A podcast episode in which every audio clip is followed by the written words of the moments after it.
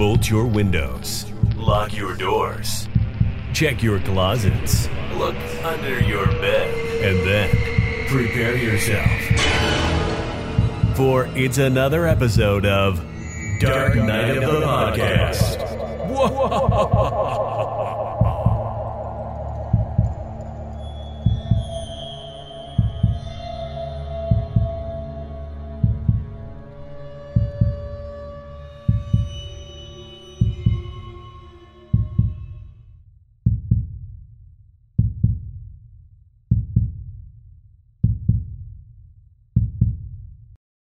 If God had a name, what would it be and would you call it to his face? If you were faced with him and all his golden glory, what would you ask if he had just one question?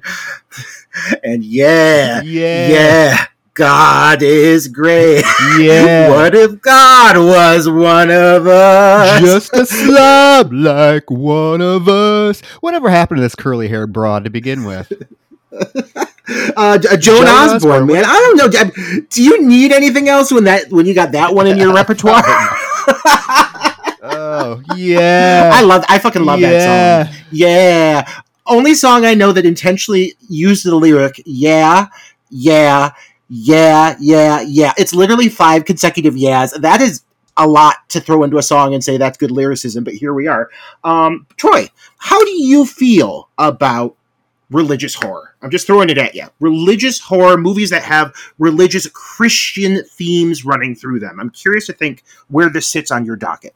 That's wow, right out of the gate with the tough one. Um, okay, so straightforward. I'm not a religious person, um, so I, I think a lot of religious horror, the aspects of it, are probably lost on me because I've never been a person of uh, extreme faith in that regard. I've I've um, I have no religious fil- affiliation. I never went to church as a kid. I do remember like one time the neighborhood kids inviting me to uh, vacation Bible school during the um, during the summer, and it was like a week. And like when I was there, like the the priests or whatever were like really adamant about like getting you to join the- the church and getting baptized. So in my little like fifth grade mind, I thought, oh my God, I want to get baptized. That sounds so cool. So I went home and told my mom about it. I was going to get baptized that Saturday. And she, she, um, she let me have my little moment of like basking in this idea of baptism. But then the next day she came to me and she said, absolutely not, Troy.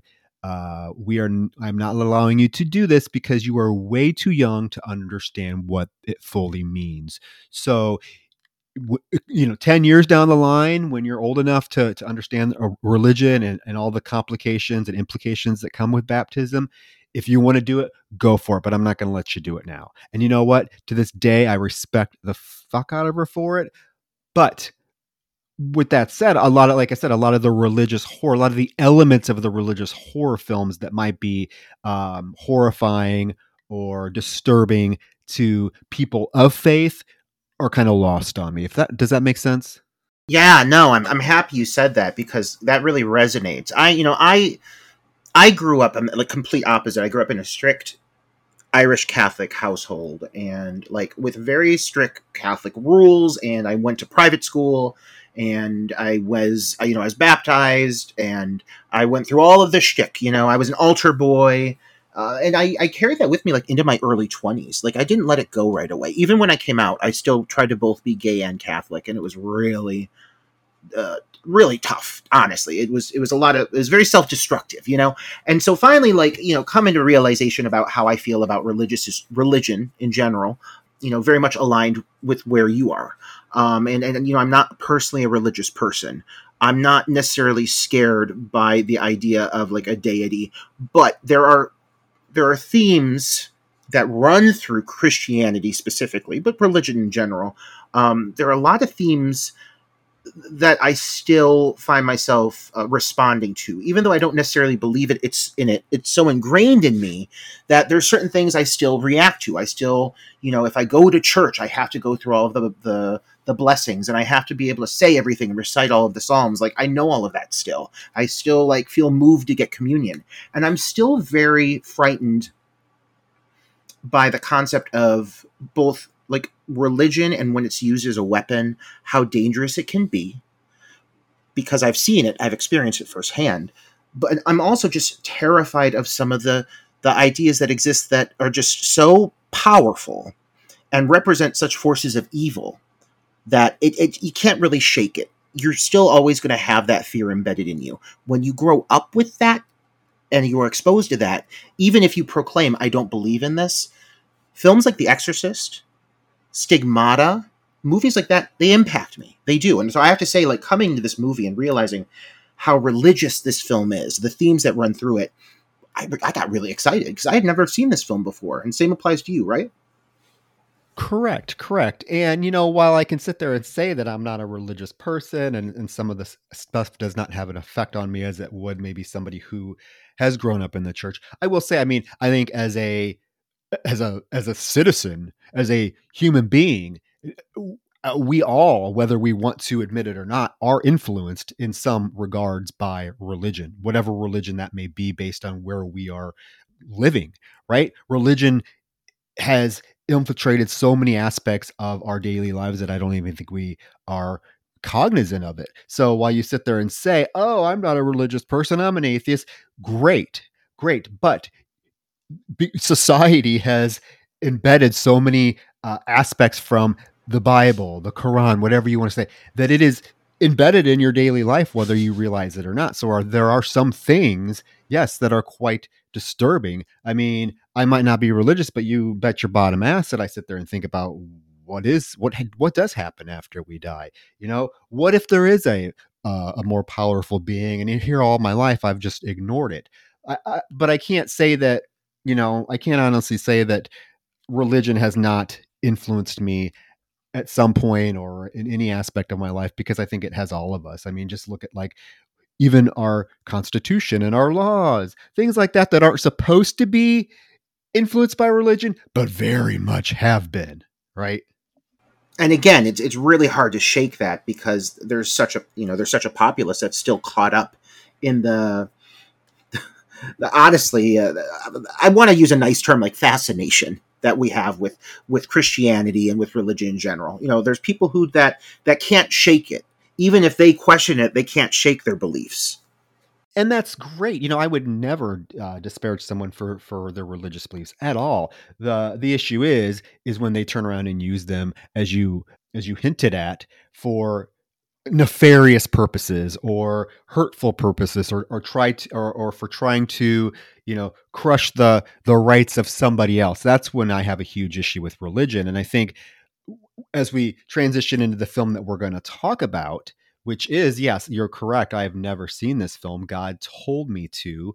Uh, a film by Larry Cohen, who, from his catalog of films, I think this one stands out quite a bit, don't you? I mean, he he's done like uh, It's Alive, and I mean, the, of, of his catalogs of film, I think this is the glaring one that stands out as being something completely different. Uh, I am really surprised. truly impressed that that that he is the director of this film. Um, not saying that I don't enjoy his other films. I, I love the stuff. I, I, correct me. Is that isn't he the director of the stuff? Am I right in saying that? Yeah, yes. I, yeah, yeah. Uh-huh. I, am a huge fan of that movie, and and I. But his films overall have a certain level of, and I say this respectfully, but almost like schlockiness, or it's a parody of certain things. You know, there's a there's a cartoonish element to a lot of his movies, a larger than life element, and this film is so much drier and more rooted in the the scary elements of reality. Uh, up until the second half, at least. But at first, this movie feels very dry, very bleak, very desperate. Um, and, and yeah, it, it's a completely different uh, style approach for him as a director, don't you think? Yeah, I mean, he he has a lot in common with a director like Frank uh, that we covered last week with Basket Case. Um, sort of those gritty, schlocky type films. I mean, he did Maniac Cop. Larry Cohen went on to do Maniac Cop. I mean, he's done a lot of those films that have definitely made an impact in the genre. But looking at this, it's really hard to believe that he is the same director. But I mean, I don't want to get on this long, bore, long stretched out conversation about religion because I think that there's so much that we're going to hit on within this film that we should probably just get into it and stop the listeners because guys if you haven't seen god told me to which i think this is probably a little bit of a an obscure title one of the more obscure titles that we've covered. We've covered some really obscure stuff and this one's probably somewhere towards that level. If you've never seen this film it's streaming. I, I would say check it out before listening to this episode and enlighten yourself with it because it is quite a um quite something to take in. And um yeah, I mean, whew. this is a film that does a lot of things very, very right and does a couple things very wrong. And I, am going to go into it saying that, you know, after viewing this for my first time, and I love when you and I talk about movies we haven't seen before because it, it, there's an excitement to it. And I'm feeling that with this movie.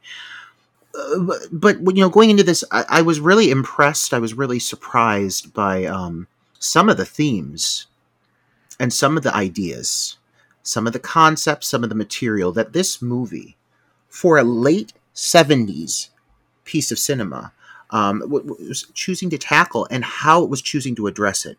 I think this film has some cojones, and even in the areas where it does falter, because there are a few, I respect this movie for just having having the balls to just address religious topics with such a just a, a blunt opinion on the matter. Yeah, I will say, um, I will say, I'll put this out there. I, I will say, I don't, I did not love this movie. Please don't mistake my, my seemingly excited tone and whatnot for the for that I fucking love this movie and I adored this movie. I actually uh, felt like this movie was a chore to get through a lot a lot of the time. Uh, we have covered films where we've talked about police procedurals kind of dr- drowning the the rest of the plot, and I think this is a perfect example of that. There are so many scenes of police things going on that I could give a shit less about. Um, I really found myself getting bored. But with that said, when the film hits, it hits, and I think something I, I, I want to get right into it with this opening scene. Okay. So we get some nice, uh, some very haunting chanting choir type music. The, the, opening credits are pretty stylistic. We have like smoke going through as this chanting and stuff is playing the opening credits. But then we cut to uh, the film takes place. We're back in New York City, Roger. The film takes place in New York City. We were just in New York City last week. We didn't have to. We didn't even have to pack our bags, Roger. I know. I thought about that right away. I was like, oh gosh, this is another film that really. I mean, th- if we're going to talk about movies that use New York City to their advantage, the moments that work in this movie work because you are seeing iconic buildings set within an active city. It uses New York very well. Yes. Perhaps not as well as Basket Case, but still, you definitely recognize many of the the landmarks that this film implements into its setting. But okay, so right away we're we're just it, we're just the camera we're just there. We're in downtown new york city. Uh, people going about their daily lives on their lunch breaks. It's just a typical day you know just like many of these other days where something like a mass shooting happens people are going about their daily lives when all of a sudden this poor man that's riding his bike is shot um, and falls to the ground and people are like what the hell just happened? And then they all realize that these people are being shot by a sniper mass shooter that is perched up on top of a building on a water tower. This scene roger i want to say oh wow. I think this scene probably has a bigger impact on the audience now than it did then. Then, Roger, mass shootings weren't really a thing. I feel like this film is definitely playing homage with this opening scene to the um, to the 1966 uh, University of Texas tower shooting. Uh, perpetrated by Charles Whitman. I don't know if you remember hearing about that. He climbed the the tower on the University of Texas uh, campus in Austin and, and shot, I think, like 15 or 16 students. I feel like this this was 1976, so this was a decade la- uh, later. Still, not a lot of mass shootings had happened between that time and the time that this film came out. So, while I feel like this was bold at the time to show this mass shooting, watching it now hits a little bit different. Wouldn't you say so? You know, man, I went into this film blind. I didn't really read anything other than snippets I had seen um, occasionally pop up on social media, but I really was just intrigued by the title. Um, so when I came into this, I really didn't know what to anticipate. And when it first starts happening, when the first person is shot, there's there's a hokey 70s s quality to it, to it. You're like, oh, is this guy having an aneurysm? Like, what's happening? The guy falls over on the bike.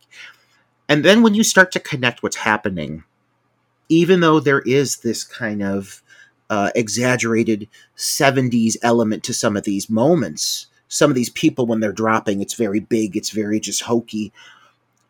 It doesn't matter because the way this scenario is handled is is really I think quite masterful.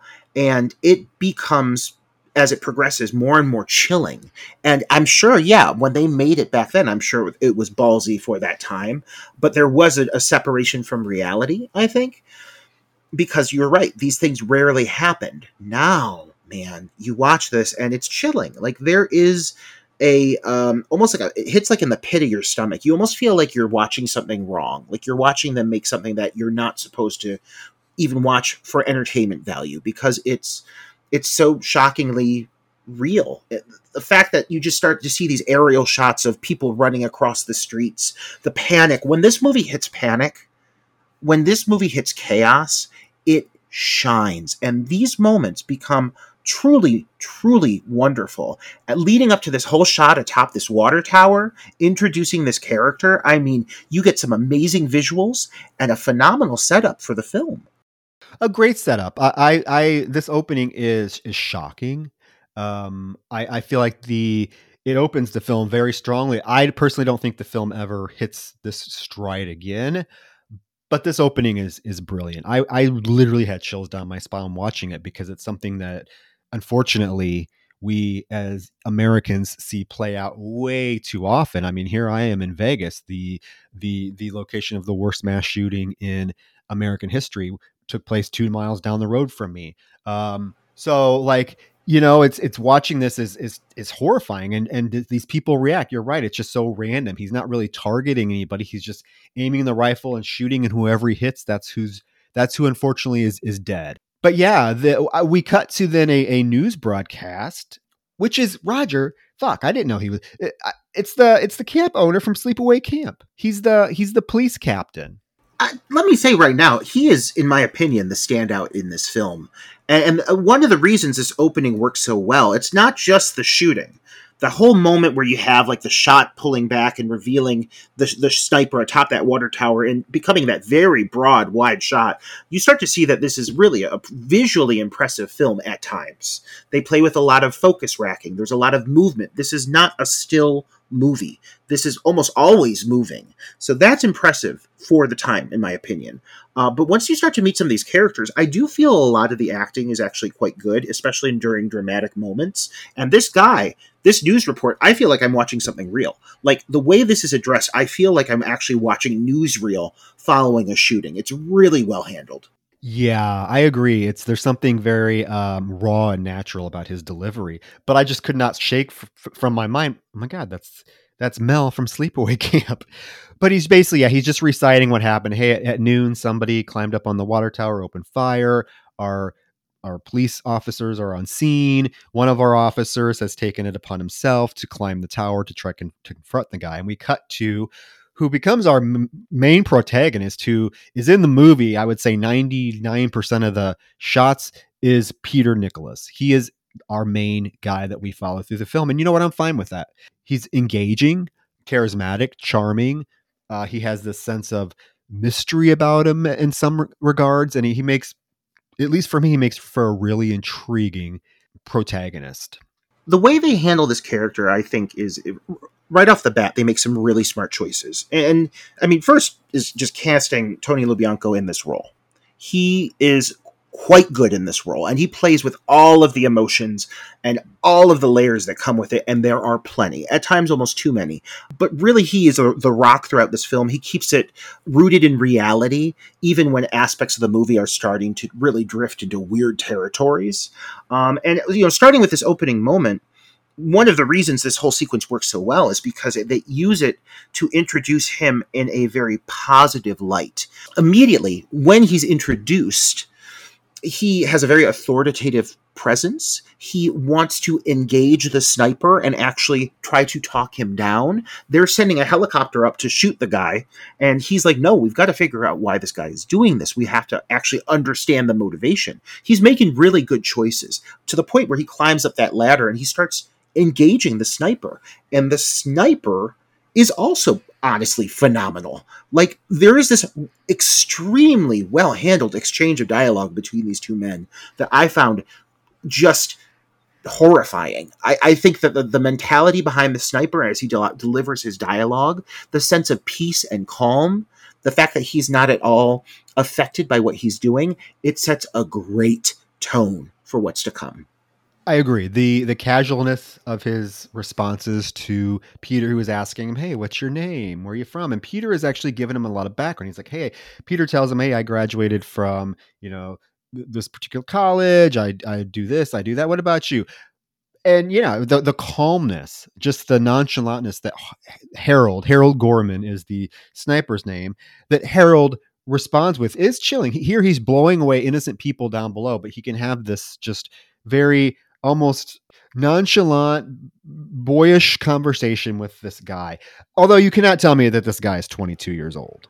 This he looks like he's about 49. I'm sorry. When I looked at this guy, and this is me just kind of going there, I actually almost thought this this guy may be like a gay man with AIDS, like presented. And then I thought the era was like maybe a little too early for that, but he's a very specific look to him, does he not? Yes, definitely. He would be something you would see on like one of those you know, leather magazines from the early 80s uh, in in seedy port gay pork chops. The mustache, the the curly hair, his voice. Also, I'm not making judgment, but his voice is very effeminate, especially compared to uh, Peter. So I had the same thought. I wonder if this is a a gay gentleman because they do kind of play with uh, maybe not homosexual themes in this film, but they almost touch on them.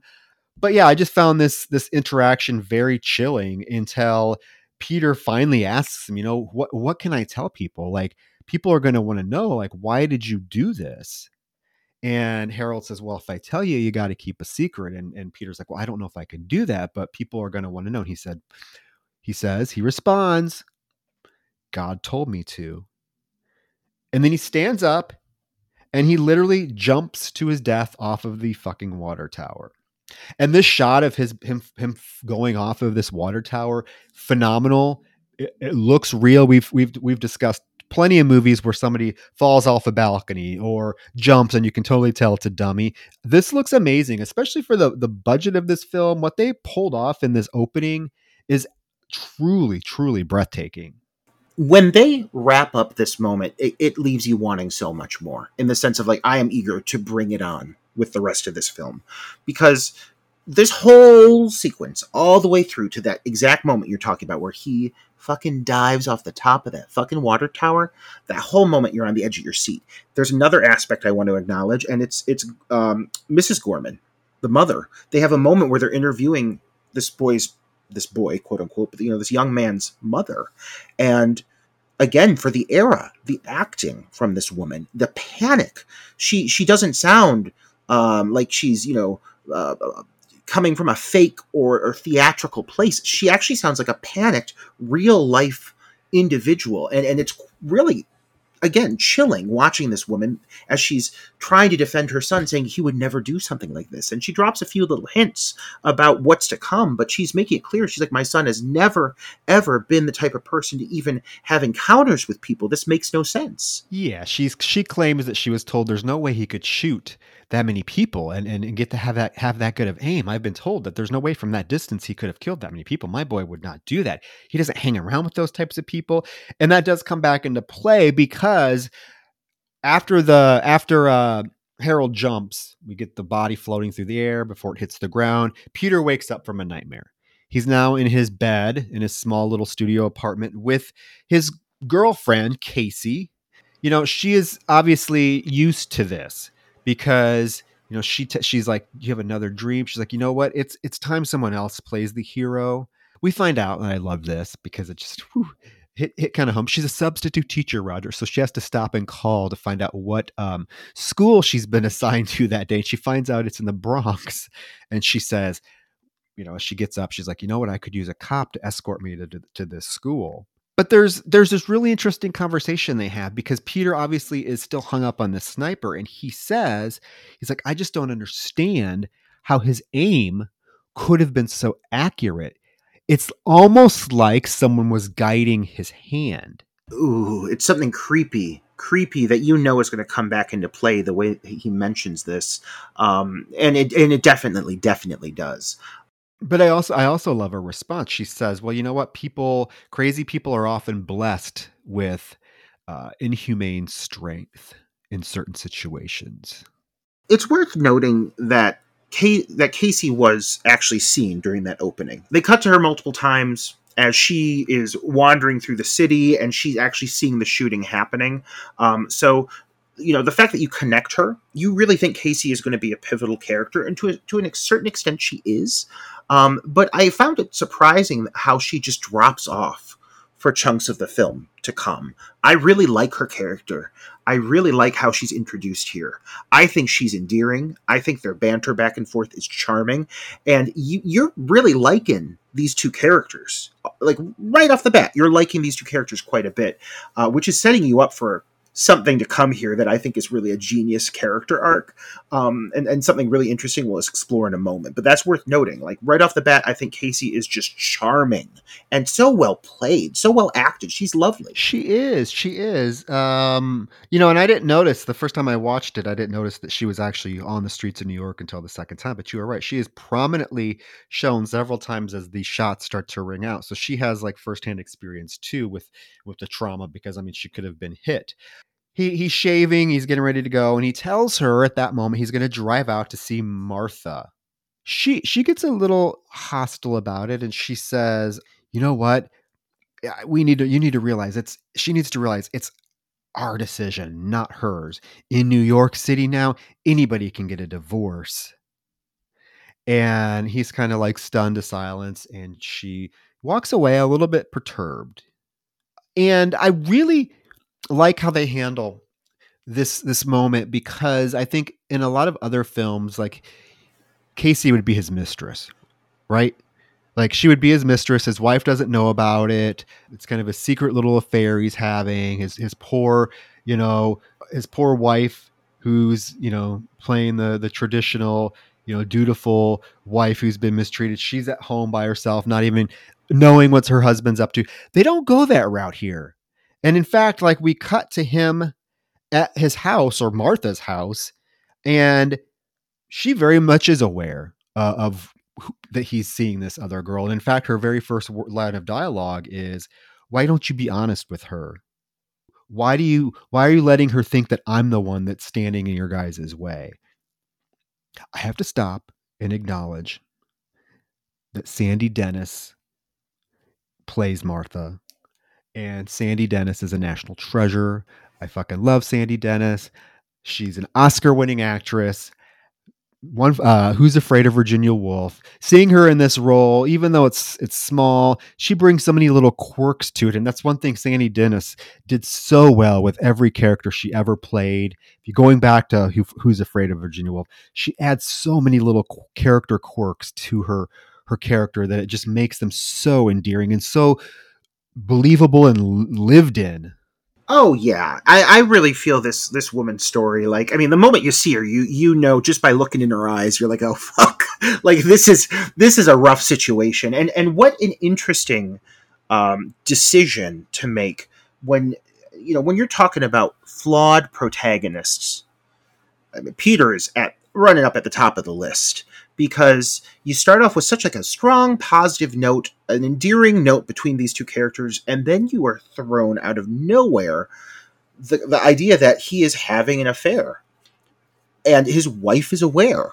And these two women are just like dealing with it and he's refusing to address it. And it is really uh, just a strong choice to make for this character dynamic um, I, I really do like whenever you're kind of touching on this aspect of Peter's life, the story between these three. I, I like everything they're bringing to the table. You get some great performances. Sandy Dennis fucking rocking out this role. She's given almost a Margaret White kind of vibe at times. Did you ever look at her opposite uh, opposite Casey and think uh, this is very much like a Sissy Spacek like back and forth almost Piper Laurie situation? Yeah. But I but I what I like about the whole scenario is that you know it does then lend us to to understand that that Peter is not the, as you mentioned, he's not the the the, the most uh, sympathetic character that we might have painted him to be from the opening scene when he's trying to talk this sniper down. What he's doing here is he's playing literally two women, and it's him because he is so religious, as she mentions. She tells she's like, Does Casey know you go to mass every morning? Does she know that you you go to confession, that you cry at confession? Does she, does she know all this? It is literally his ties to religion, his strong connection to his faith that is pre- preventing him from getting a divorce. It's not Martha. Martha tells him, I will do whatever you want. It is unfair to this girl. I actually feel sorry for her and I feel sorry for you.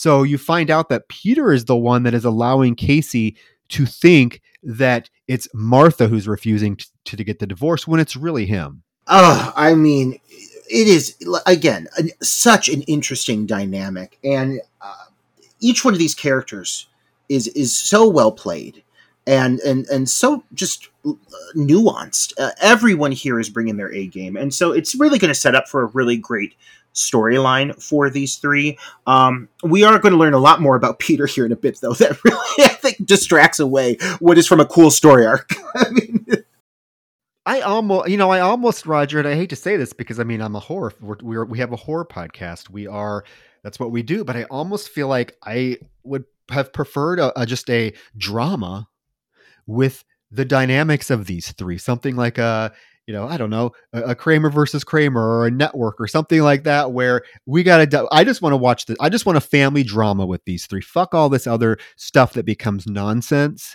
I wanted to see more with these three. I, I really could have, I would have been fine if this was just a, a, a family drama about th- this man struggling with his religious background and trying to juggle his, his mistress and his wife. I feel I found that to be some of the more interesting parts of the film. Um, you know, and you can tell he still really cares about her because, because before he leaves, he's like, "Do you need anything?" And she's like, "No." No, except you just want everything to stay the same, don't you? But what are you going to do when that girl finds out? And he's quiet. He, he can't respond. He just gives her a kiss and then he leaves. And when he leaves, where does he go, Roger? He goes to church to pray in front of the statue, probably to confess the fact that he ignores her to her face is it's so offensive. And they're again they're throwing something with this character peter uh, they're throwing something at you that completely contrasts all of the likability up until this point and he's so cold and he's so disconnected from her just spilling herself to him. She is just literally just telling him straightforward you can tell they've had this conversation a million times she is not filtered. She is just telling him straight out the facts of the matter, and he just refuses to even answer her. It's all, it's insulting. It's insulting. And doesn't she seem just so exhausted by it all? Oh my god, this poor woman. She's over it. Like she's just so just over it. Now, after he goes to church, we do cut to a hospital where Peter goes to see this man that's in the hospital bed and when he goes in the room even the other officer's like hey man this isn't your jurisdiction but he he ignores him because he apparently knows this guy. He calls him by his name john. John is in like this plastic bubble uh, the the the other detectives like yeah his wife said that he uh he was reading the newspaper and then he went down to the supermarket and just started stabbing people. So peter goes up to john and whispers to him. He's like john john why did you do it and within the plastic bubble, what do you think John's response is? God told me to. and then he dies. I wish we could have seen that fucking supermarket stabbing. okay, so okay, Roger, thank you. Here's the thing. Here is the thing I have a problem with this film. It opens with a bang literally, but we never see any of these supposed murders. I mean, there's a there's a there's a man coming up that blew away his whole family. We don't see that. Uh, the only other murder we really see is is by somebody who is not even being commanded by God to do anything. I, I I really wish the film would have given us more scenes of these people actually becoming unhinged. I guess we get the scene at the parade coming up, but it's so like meh that it doesn't really register with me. Like I want to see like just a family man just sitting there and the, the the process that goes into how this particular being is commanding them to do anything. We get it with sort of with the opening scene, but then really never again. Never again. This is a film that I could I could handle a remake of this and I would like them to just take off the kids gloves and get fucking wild with it. Because yeah there are some some ideas here that would just be absolutely on ca- i mean on camera i don't even i don't know. You know we're talking about like the one guy the story that's going to come up. I mean holy shit is that visceral? But yes i really wanted to see definitely wanted to see this this uh, supermarket sequence. Um, it's, it's still a very creepy moment. I'm still hooked at this point. Um, when this guy delivers this line i'm like god i wish they were showing it but i'm still very invested uh, but you're right. There are several scenes here that, that are needing that. That those big moments are what sell this movie. And but I also feel like the film starts out going at a, a bullet uh, train pace. Like we're going from one extreme scene to the other, but then at some point it just kind of fizzles out. And I think that's another problem I have with the film because we go from we go from this man who just stabbed a bunch of people in the supermarket saying God told him to and, and choking and, and dying. Now we cut to a police station where Officer Jordan um, gets a call from this mysterious man. We see who it is. Like they're not trying to like not show us who this man is, and he comes back into play, calling from a payphone to tell him that at the parade they're having their St. Patrick's Day parade that day. Five more are going to die by the hands of one of their own because he has willed it to be. Peter gets on the other line, tries to tries to get more information from the guy, and he's like, "Just just be prepared. Five more people are going to die," and he hangs up. I like this moment immediately following here, Troy, where he's like, "We got to get, you know, we got to get everybody down to the parade." It gets really, really frantic. It really starts to pick up for a second.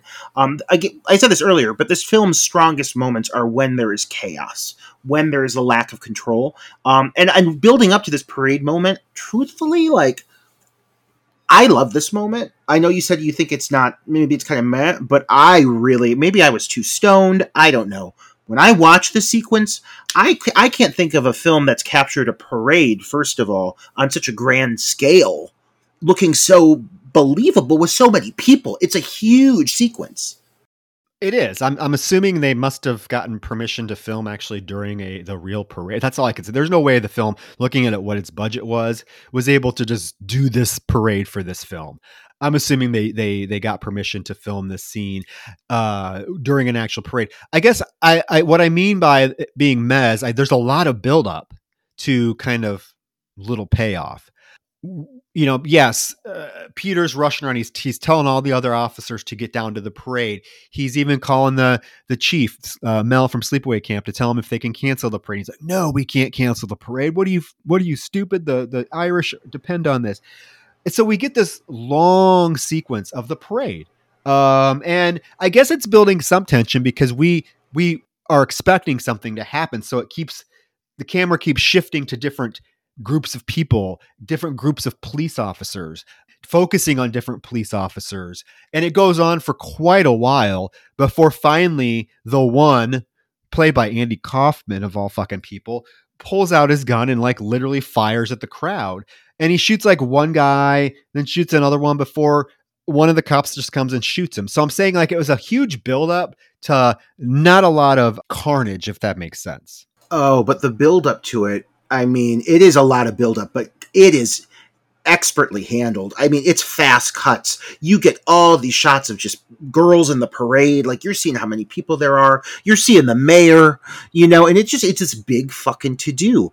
Uh, and so when it happens, when he takes out the gun, yeah, yeah, I'll I'll agree with you that it's it's not as big as the first one because they're able to, to subdue this guy in time. Is basically what happens. But even when the cops start running in on him and grabbing him by the wrist, and he has a smile on his face as he's firing up into the sky, shoots one of the cops in in the chest, shoots one in the stomach. He's still taking them out. Like he's he is unfazed by the fact that these guys are trying to mob him to the ground until finally one of them shoots him. I do wish it would have maybe hit a bit more of a fever pitch after all that build up. But even when that chaos starts to hit and everyone's running and crisscrossing, and you see the girls in the the uh, you know the different um, girls in the costumes running around and everything, it just it's just I don't know. I, it really worked for me. But I hear what you're saying. I, I would have liked maybe a bigger a bigger reveal. And I guess it's it's it's just kind of meh for me because I, I feel like th- this is the point for me where the film starts to fizzle out. Everything that comes after this, with a few little tiny peaks, this is the moment that the film fizzles out for me because, well, as, of course Peter rushes to the guy as he's on the ground dying, and Peter hears his last words, which are, "God told me to." And now it launches Roger into full fledged police procedural. I mean, Peter, we are subjected to several scenes of Peter doing his police sleuthing. He he's interviewing people. He he talks to uh, one of the guys that was riding the the the the bus or whatever with this guy who opened fire, and he asks him, "Hey, did you see him talk to anybody?" And he's like, "Yeah."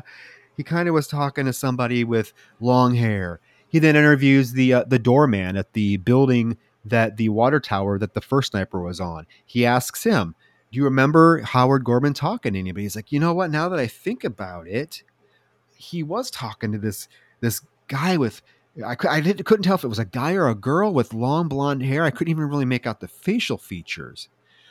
He also talks to a shopkeeper that was next, you know, that saw Howard Gorman that day. He's like, yeah, yeah, he was talking to that guy with long hair, but I like I, his face was indistinguishable. I, I couldn't even really see anything of it.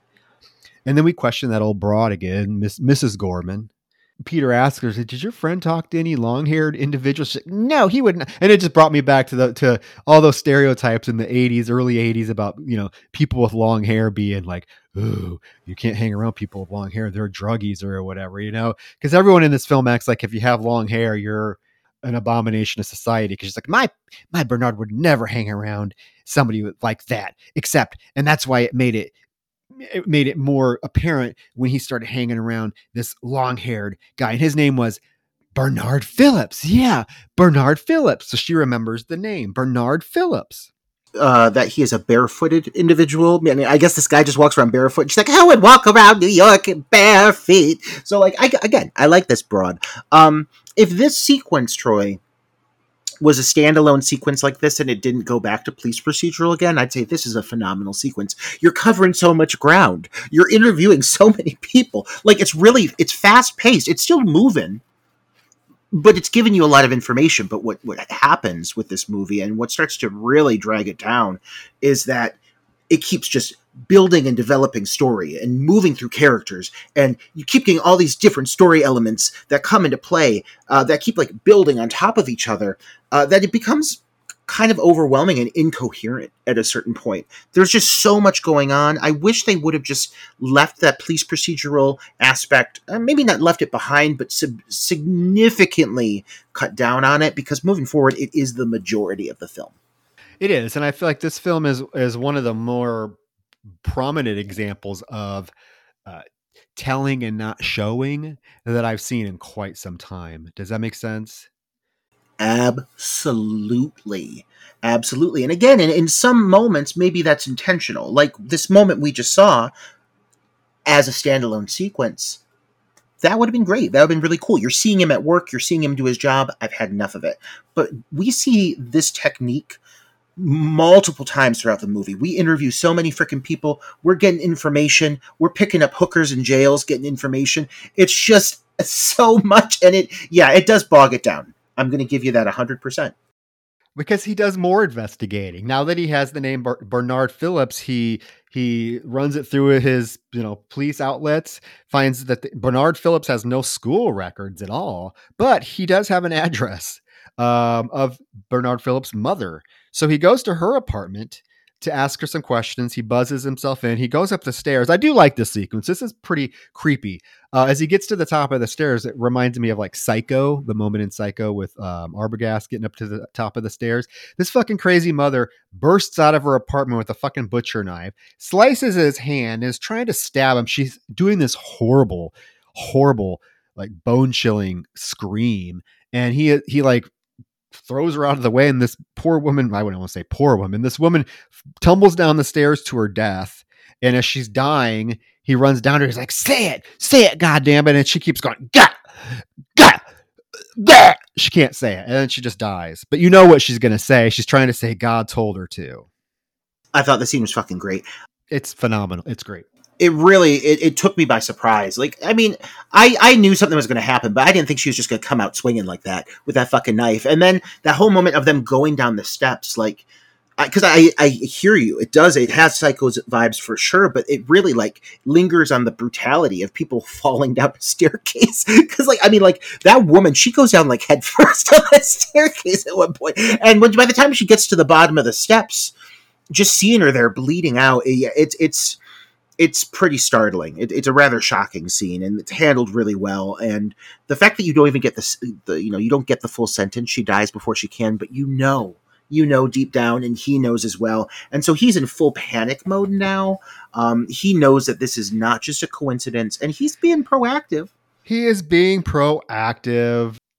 So yeah, his hand bleeding. He, he when his hand is bleeding, he he does leave her apartment and he goes outside and he does notice like outside the apartment there's this big shrine to Saint Bernard. And he goes to the he goes to the hospital where the examiner is examining her body and tells Peter, he's like, there must be a mistake. This wasn't a Mrs. Bernard because she's a virgin. Virgin birth. This is the first um, of many mentions we get of virgin births in this film. And of course, like right it just okay, fine. We find that out. You're telling us this was a virgin birth.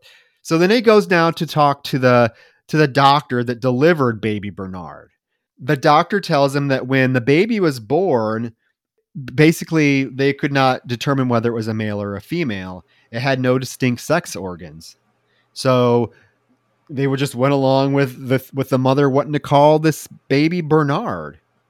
And he talks about how the mother felt like completely like calm and understanding and does not seem really like at all affected by the fact that her baby is you know different unique. Uh, but yeah so it, it's setting up this character. It's all building up to what will be the introduction of Bernard.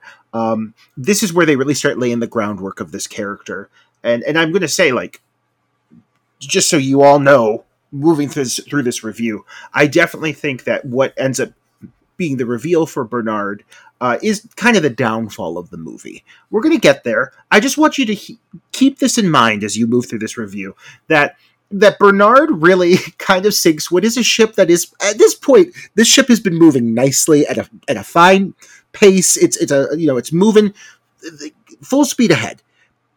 Bernard and his just overall existence and what he brings to the table with this film definitely steers it off course a bit. What do you think, Troy? Absolutely. And the fact that they call him Bernard, that's not a very intimidating godlike name to begin with. So like I'm not gonna be I'm not gonna be scared of somebody named Bernard. Like, could they have not come up with something a little bit more demanding sounding or something? Bernard, oh Bernard summoning you. Be like, fuck Bernard. Like that does not sound. I am not to be taking orders from Bernard. I can tell you that much. But now we we cut to uh, Peter. Now eh, questioning this random man who I mentioned earlier that I would like to have seen this scene too. This man who is just nonchalantly talking about the, that he literally just shot his kids and wife. And it gets pretty gruesome because he, you know, he shot his son in the back of the head and then his wife started screaming he shot her and his little daughter ran into the bathroom and she was scared and he had to uh, convince her to come out by saying it's just a it's just a game. Daddy's just playing a game with mommy and brother, and the the gun is fa- a fake. And he says after a few minutes, the bathroom door opened and she came out and I, I, let her hold the gun and told her it was a, a toy and she started laughing and that's when I shot her. For not showing the scene, this sequence is still phenomenal for what it's doing. The acting, again, on behalf of this gentleman, uh, is phenomenal. I, I really think his delivery, it's just so not affected he's so calm. He's c- content. He's serene almost, uh, and he's chuckling his way through this dialogue. And it there's it just you know what you're hearing him say. It's sick. It's truly twisted what he did, and he's in. It talks in such extreme detail. I absolutely adore the scene. And they come into it, you know, entering again from that police procedural element. So, like, the fact that they're not showing the kills, I, I get what they're doing. They're playing up that kind of, you're coming into it from Peter's viewpoint. You weren't there for the sequence. So you're coming in and you know as little as he did. I get what they're doing, but they're taking it down. So they're making such specific choices with how they're handling this that they're just simply not leaning into the strengths. They're not leaning into their strengths of what they showed us prior. Um, and so we do start to feel really deprived because the way he describes the scene, it's, it's just so graphic.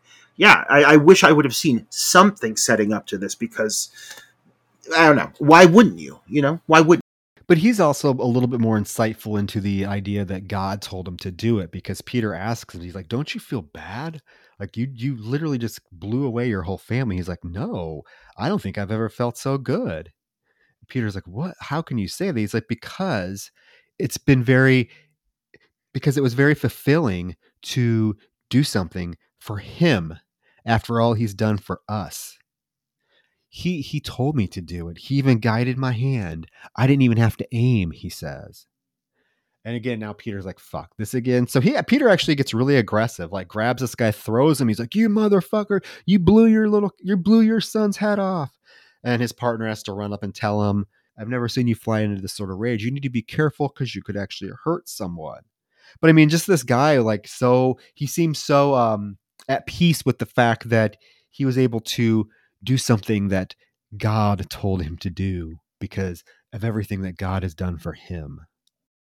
This film has, up to this point, and will continue to do so, um, has bombarded you with characters. And it's not necessarily a bad thing because almost every character you're introduced to is acted extremely well. Um, but, like, I'm going to use an example. You know, his partner that you just mentioned, he has this really kind of tender moment with him, almost like kind of got gay vibes as he puts his hand up on his shoulder to comfort him. I'm not saying that they're trying to be gay, but like for you know, cop to cop, brother to brother, like I feel that it just it feels almost too, sensitive. Um, and then they never revisit this character again. like you know, he doesn't really come back into play. This character doesn't bring anything to the storyline. It's just kind of weird. Like, why do they have this moment? Roger, there's a lot of characters that don't like they just show up and i'm like who i don't even like in my notes i can't even give them a name because i don't know their name they just show up to again tell information and then they're gone. Very good example. The next scene he is back at, i don't know where he's at. Is who is this supposed to be? Is this his dad? Is this an older officer friend? I don't know. It's just an old man. He's in his apartment um, and he's asking him is like you ever have a case where someone claimed that god told them to do something He's like, yeah, you get that all the time. He's like, this and that, uh, some of this shit this man says. I'm like, oh my god. He's like, yeah, you get some of those young girls that claim that, but then it turns out it was just their stepdad or their teacher. I'm like, holy shit, dude. Um, but he's like, but I do remember a case my old partner had back in 1951 where a girl told him that God did her. That's it. This is this guy's whole scene. Who was it, Roger? Do you know? So uh, what I gather from this moment is uh, they do this really great shot leading into this moment. Like this this film is often very pretty. I, I need to again acknowledge that. Some great transitions too.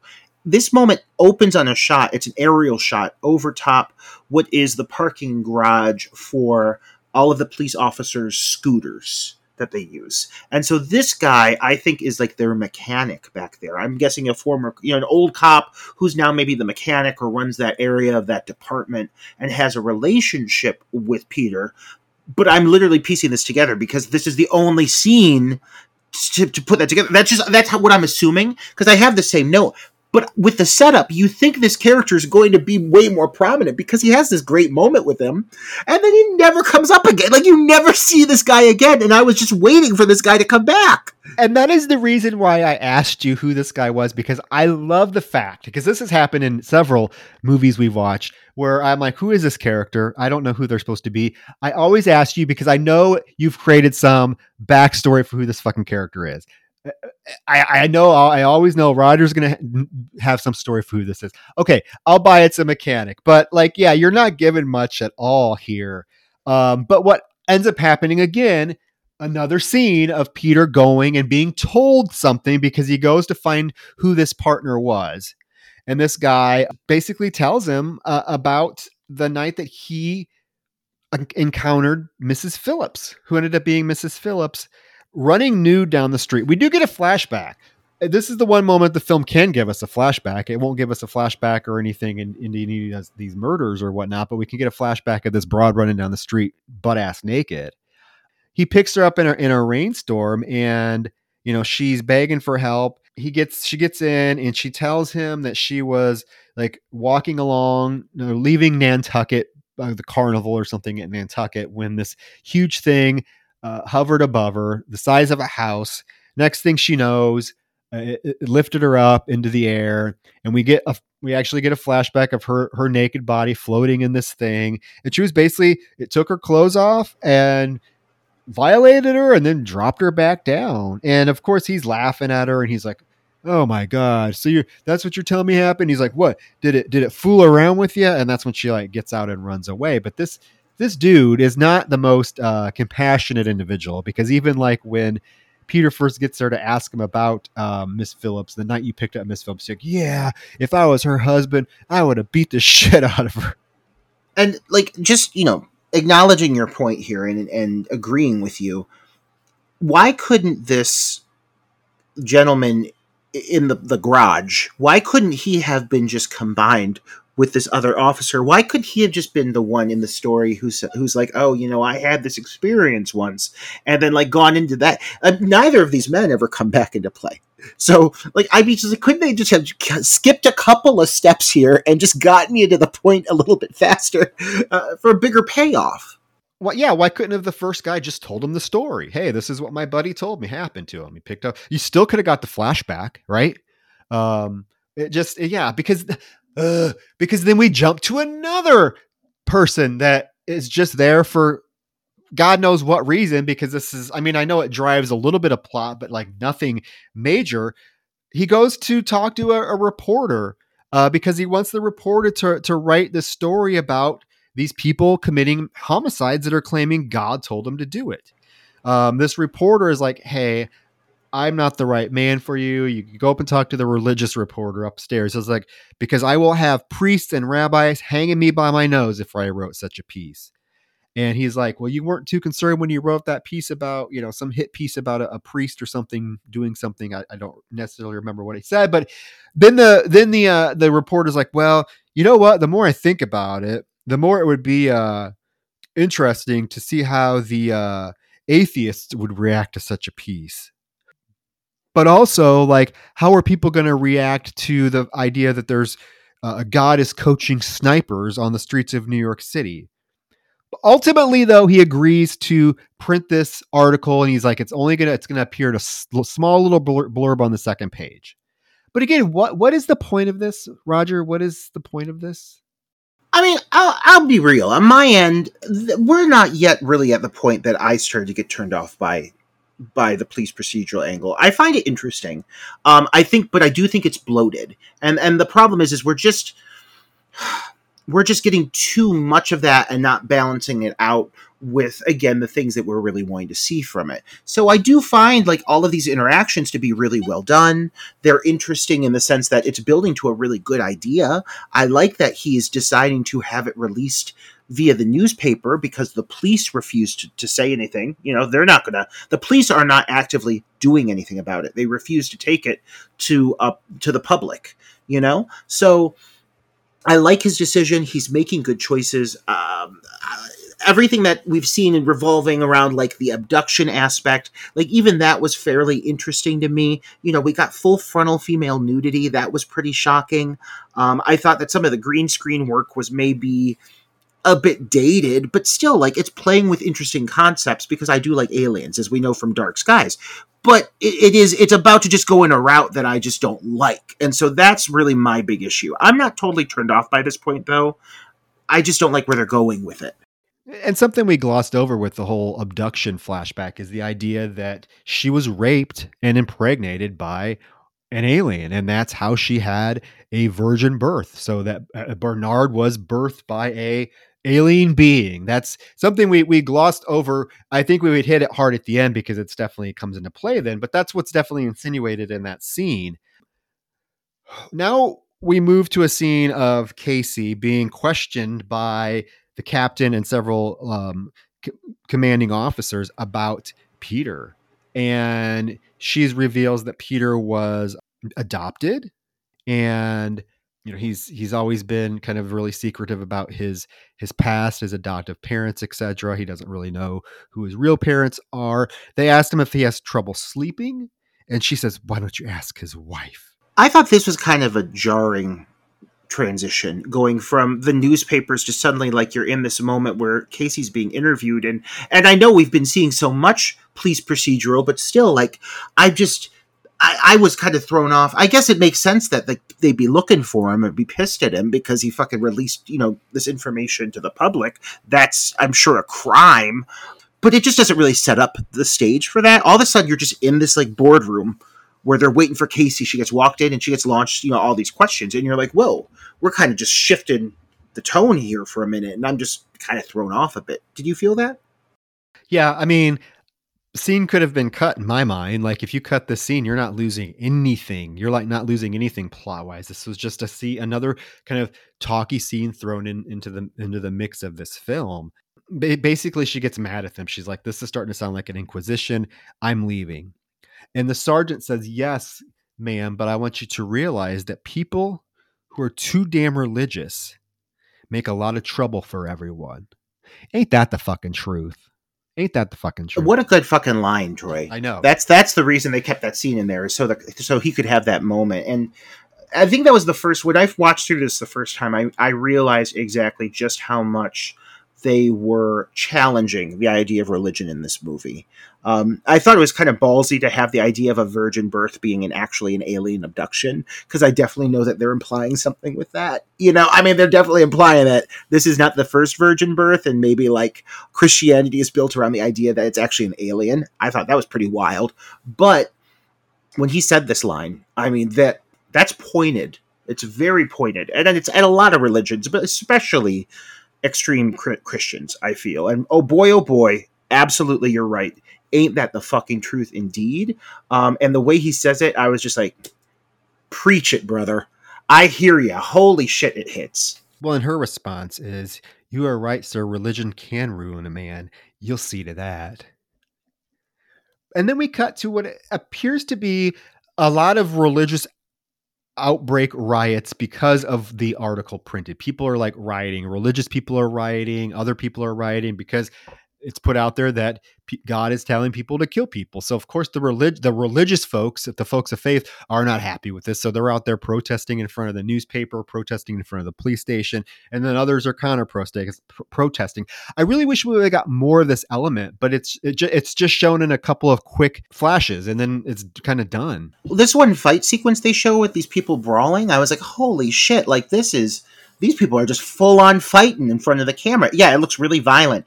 I wish, I wish at this point I could have really used a moment like this, uh, but it's not. It's literally just like newsreel. Yeah, and it's it's done. Now this next scene, I talk about what the fuck moments, Roger. We cut to uh, Detective Jordan, who we've had a, we've seen a couple times here. He's he's he's been you know prominent.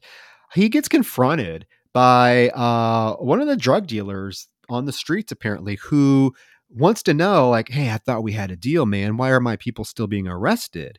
Jordan says listen i'm doing what i can. The captain said people needed to be arrested so i had to find a few people to arrest. That's when they like moves him into the stairwell and he pulls out a fucking knife and he says you know what? I've been trying to think of a way to take care of you for a long time and now with all these god killings i think i have the way and he proceeds to stab detective jordan to death in the fucking stairwell I really needed a kill, but I did not need this at this point. I had no idea who, at least the one character is at all. I mean, Zero gets introduced here. The character's name is Zero. Um, I'm not a fan of the character. Has not aged well. Um, and he gets introduced out of fucking nowhere. And there's this whole idea that's just introduced about Jordan, you know, being a being a crooked cop and and you know being aligned with the wrong side of the streets and and it's it's never even been touched on before. If it has, like I didn't catch it, and so for this to be introduced as a plot point and then to have this character get killed, I don't know, man. I could have dealt with literally this entire subplot being removed. It serves the film no purpose at all, at all. I yeah, I wish they would have taken anything involving Zero, any of that, where the kind of the final moments of the film with, with Zero. I wish that would have all been removed, to be honest with you.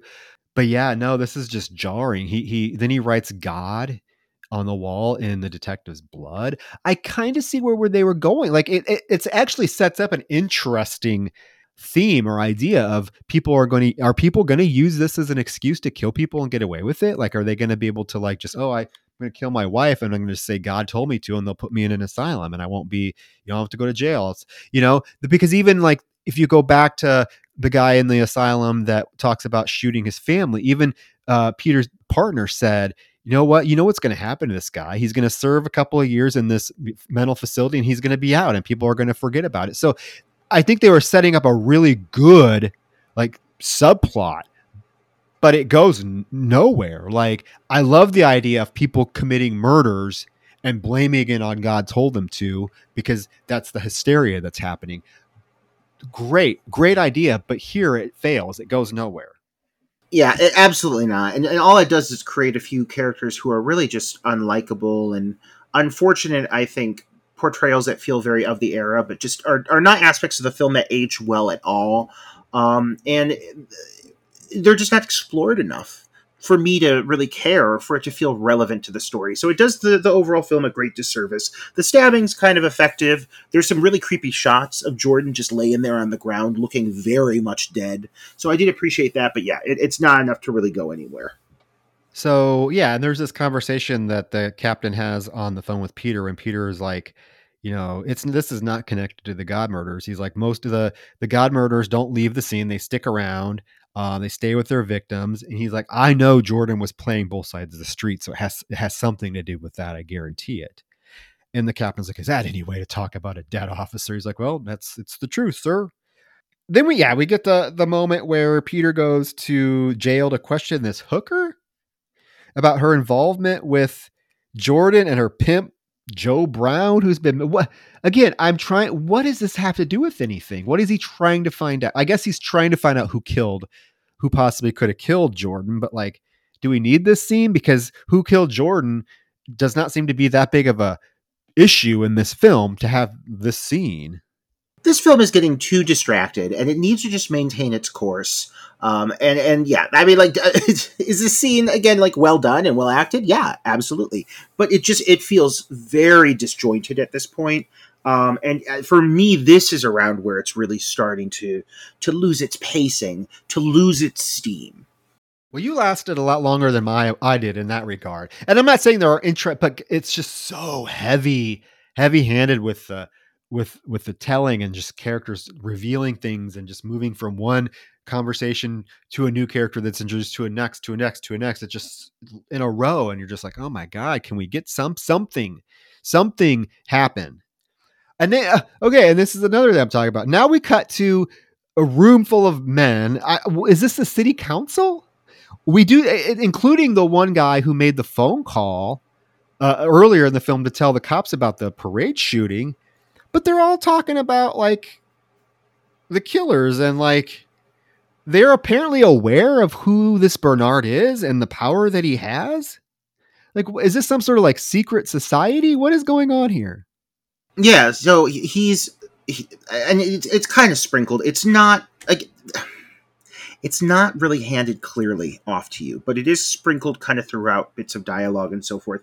But I mean, it, it, basically, Bernard has telepathically started creating his own cult of followers, and he's using like high ranking religious figures to form this kind of like minions, if you will, who are doing his bidding, and that's why uh, he, whenever there's been a, a, shooting, they always want to make it known because that's been mentioned a few times now. That before every killing, before every you know mass murder whatever it is, it's announced first. They always get contacted. The police department's contacted.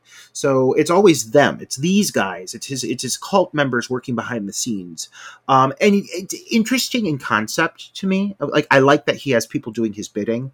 Uh, it's another aspect that I could think this film could really use a remake because I think this could be handled completely differently. Um, but right now, it's just a group of old white men, which I guess makes sense for the era. Like that's probably what it would be. Um, wealthy white men, prestigious white men, uh, who are you know his high-ranking officials, and they're all just kind of doing his bidding as needed, and they're kind of getting ready for what he's making clear is going to be some kind of big event. Um, and so they're all clued in on the killings. Some of them are very much questioning the killings, which I also like that aspect. But these characters are not clearly or coherently enough explained to the viewer. Uh, and when we do get moments with them, we're just not close enough to them. We don't really understand. Um, so it's very brief. You just don't have enough time spent with this to feel like a strong aspect of the film. Yeah, then I do wish that more time was spent building this idea of this uh, telepathic cult because it is actually very intriguing. Yeah, and some of the conversations these guys have, like one guy's like, "Why can't he just come and like save people and, and do good deeds?" And the other one's like, "Well, because you get more attention like killing people." Like he basically bluntly says, like people aren't you're not going to convince people to to join you by doing something nice for them but when you put fear in them by killing them or or letting them know that you are capable of killing they're going to join you. So it's that idea of like being f- coerced into doing something that you don't want to do by the, the idea of harm or violence or whatever. And then they also do mention the fact that Bernard has a has a, a big interest in a, in a detective. And he wants this detective to join them. So we cut to the street where Peter is picked up by a man who says that his boss, Mr. Richards, wants to talk to him. His driver tells him to get in this limo, drives him to Richard's hotel room or whatever it is. This is a man who basically reveals that Bernard, as you mentioned, has spoken to this group of powerful men in New York City telepathically, and they were all chosen they all just like showed up at the same location at the same time and since then they've been doing these regular meetings and bernard has kind of been their leader i mean it's a lot coming at once from this character we've never seen and then peter asks him has bernard ever told you about his mother the fact that she was walking on a beach in 1951 and this is when richard he's like i don't want to hear this and he literally starts to choke to death i mean this is a, an elaborate scene where like this poor man falls on the ground. He's like hacking. Peter's like yelling at him, shaking him to fight him, fight him, bangs him on the chest, and then he just dies right there in front of Peter. So obviously, like Bernard is very much in tune to what's going on with these men. And if somebody gets too close to the truth, or if one of these men find out too close to the truth or is revealed too much about him, he's to kill them, right? I feel that this is one of the most intriguing aspects of the movie, and it is certainly not explored enough, which is disappointing because, you know, as quickly as we're introduced to this group of men, we then go to this moment with Richards. It's a quite a good scene. You know, it's suspenseful. You're learning so much so fast.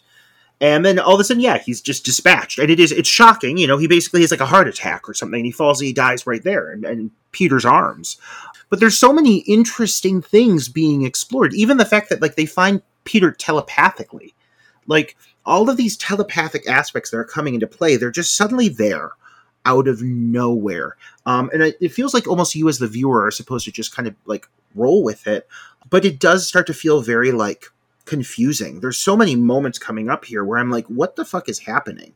Um, and I normally follow along pretty well. And you're right, Troy. Like I make, I'll even like make up excuses or storylines in my mind, like try to explain things off. But there's some things that happen coming up here that I'm just like, I just, I can't exactly say what happened.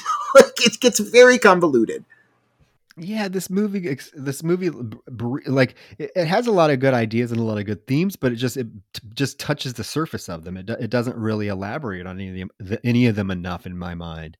Um, so peter just like leaves this dead guy nonchalantly. He goes to the subway where we see that the guy who made the phone call at the beginning of the film about the parade is following him and as peter's standing on the ledge waiting for the train. As the train's approaching, this guy like runs up to him and is literally trying to push him on the track. But Peter resists and he's like, I've been waiting for you. And he slams him against the wall. And we find out this gentleman's name is Logan. And he basically says that this was his task. Killing Peter was his task to make up for alerting the cops that there was going to be a shooting at the parade. This was sort of his he this was how he had to repent. Uh, and he failed. And Peter is like, "Do you do you know where this Bernard is?" And Logan's like, "Yes, but I can't take you there because I can't tell him that I failed." And Peter's like, "Well, you don't have to. I'll tell him for you. Let's go." I feel that there's a big aspect of of all of this that feels like Bernard and Peter are almost like being drawn to each other. This all feels very intentional.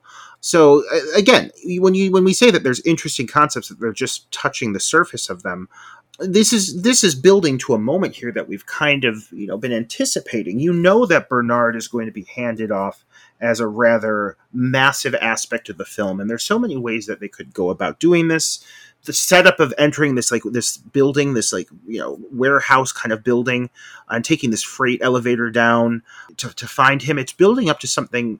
It feels like it could be quite monumental. Um, but Troy, like my God, my God, I can't think of a time when I have watched a film. I cannot think of a, of another occasion in which I've been more surprisingly let down than upon the reveal of this character. Yes. So, yes, Logan leads him to this dilapidated building, takes him down the freight elevator to the basement because he says Bernard does not like to go upstairs. He likes isolation because he's becoming more powerful. And then something happens to Logan. He he gets killed. So Logan because he failed Bernard, he sends the elevator to go back up and then he bends down and he puts his head in the open slot so when when the elevator goes up the wall basically crushes his skull. You never fucking know it because while it's intense and, you know, creepy because you hear him screaming, you don't see shit.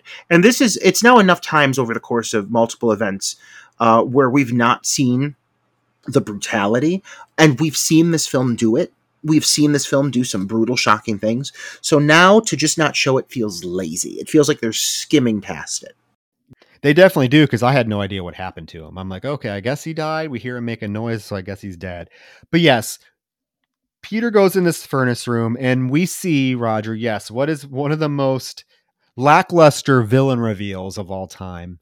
Bernard, who long blonde flowing locks, wearing all white, glowing, and he immediately like retreats. He acts like he's scared of Peter.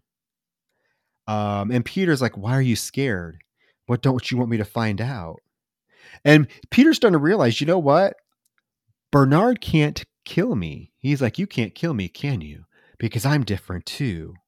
This Bernard character, though, is like the way we're introduced to it is just pointless. But like, he, he barely says anything. And then like Peter gets dizzy and, and goes to the like he gets towards these flames. Bernard approaches and causes like fire to shoot out of this like furnace. I mean, Peter gets up and he runs back upstairs, and like that's their first encounter. It's like you think Bernard maybe is to kill him or try to kill him, which he does, but he fails. But like this Bernard character has to be the least intimidating thing I've ever seen in my life. Bernard looks like he is about to break out into a performance of ABBA's Waterloo he is he is just f- fair, blonde, Swedish esque looking individual in f- a flowing tunic, barefooted, gold. This man is projecting gold light. I'm curious how like he managed to go around like interacting with people up until this point because I'm assuming he couldn't always have been gold. Um, because now they're saying he's getting more powerful. So I'm assuming this is him in his more powerful form, glowing. Um, but it does not make him at all intimidating. Like it doesn't do anything. This, you know, being b- bathed in yellow light, golden yellow light, does not add an intimidation factor to him. And like he definitely has like a skin thing going on where he's starting to look like more alien like when you look at his face. But the light is so bright, he's so blown out that like you really can barely tell what's going on. So he just really he just looks like a long haired Swedish man in a in a white gown, and it's just it's such a monumental letdown. And the first thing that happens when Peter walks in the room, the literally the first thing that happens, like Bernard like scuttles away from him into the corner and he like puts his hands up like he's about to do some like magic spell and it's just for being the introduction to this what is supposed to be i would think i would assume this formidable opponent I, I, I can't imagine him looking any more weaker or like less like just completely incapable of defending himself. Precisely. Just look. I mean, he's cowering away. Like, there's nothing intimidating about this person. And I get it. He his power comes telepathically, but there had to have been at some point, right, where he was having to socialize with people and having to get them to to do what he said before he became powerful enough to do it telepathically. Because we are told early in the film that he was talking to all these people. But this dude, like this, if this guy walked up to me wearing all white, that those long blonde flowing locks, no shoes on. I'm gonna be yeah, sorry. I'm, I mean, it's just it's it's sort of insulting, but I mean, I guess you know, in a in a roundabout way, I'm I'm trying to get what they were going for, but I feel like I don't know. And it's not that the character isn't played well; he is, but it's just in the context of the film, I, I was pretty pretty let down. I wanted something so different, Troy. I wanted something like I just I think I had this idea in my mind I had my heart set on how I thought this movie was going to go. Uh, you know, earlier I compared it to like the experience I took from Life Force, and you know, Life Force definitely had moments where it was kind of all over the place. But holy fuck, if we're going to talk about a finale and you know, and overall a force that is intimidating, an alien force at that. I mean, that movie, it, that movie gave us so much, so much to go to run with.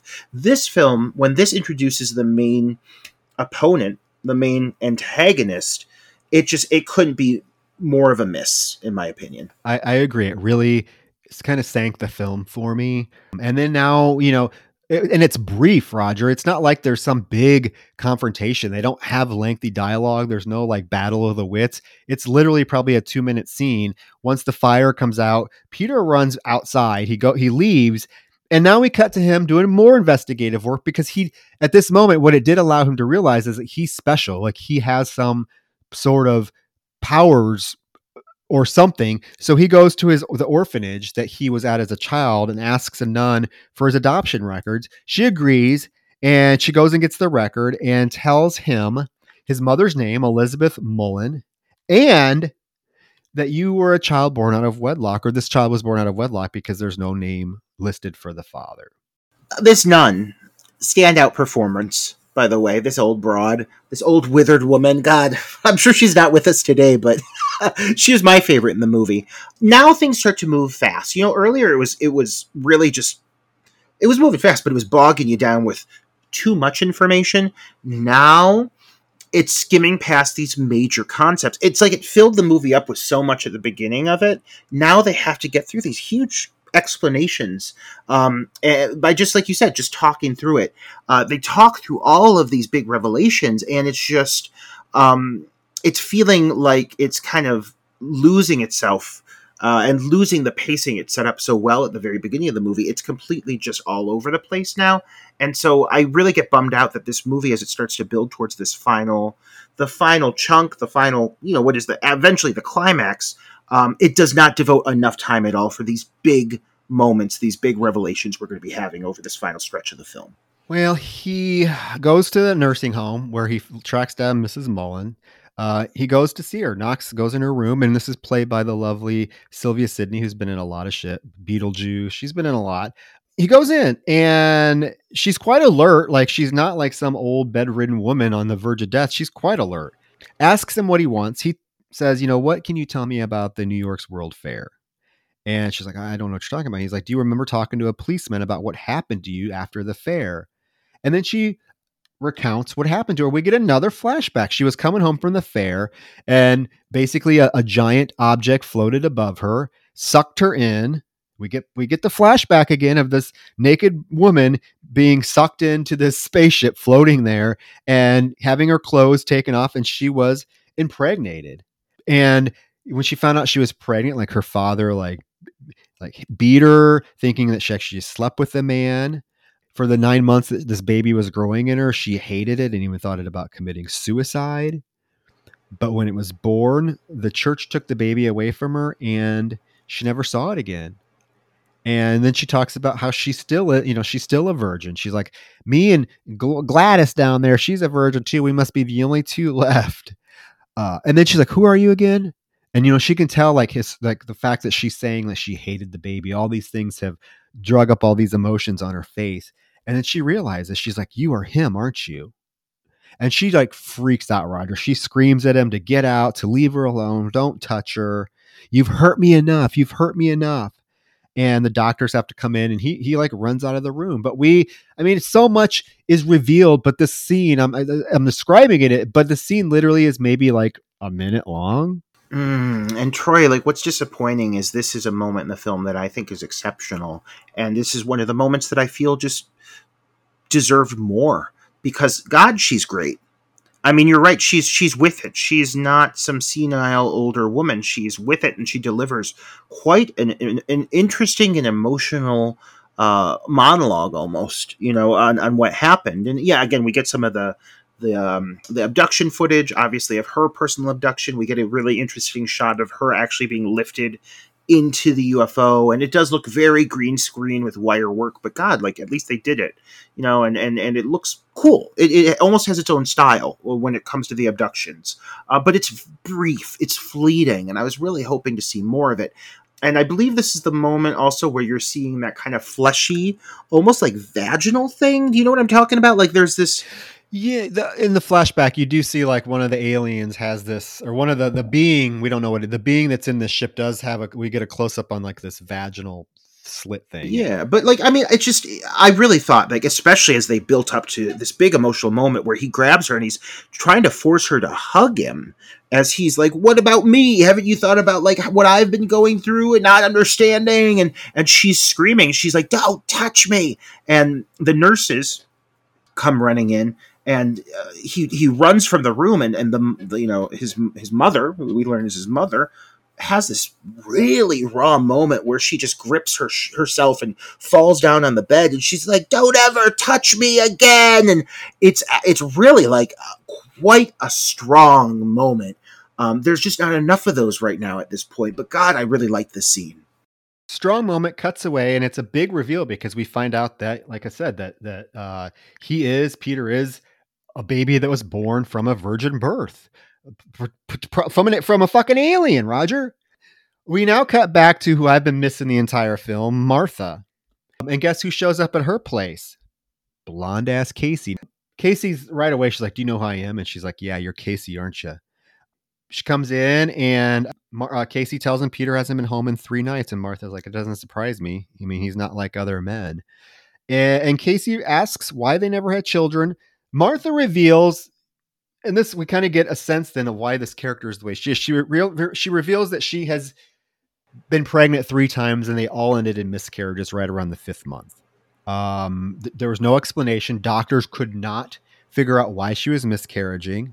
Casey's like, "Oh my god, that's terrible. I never I never knew that." And Martha says that's because he wasn't sorry and he seemed relieved that the babies weren't born he always had a fear of having kids. It's like he knew they wouldn't be born.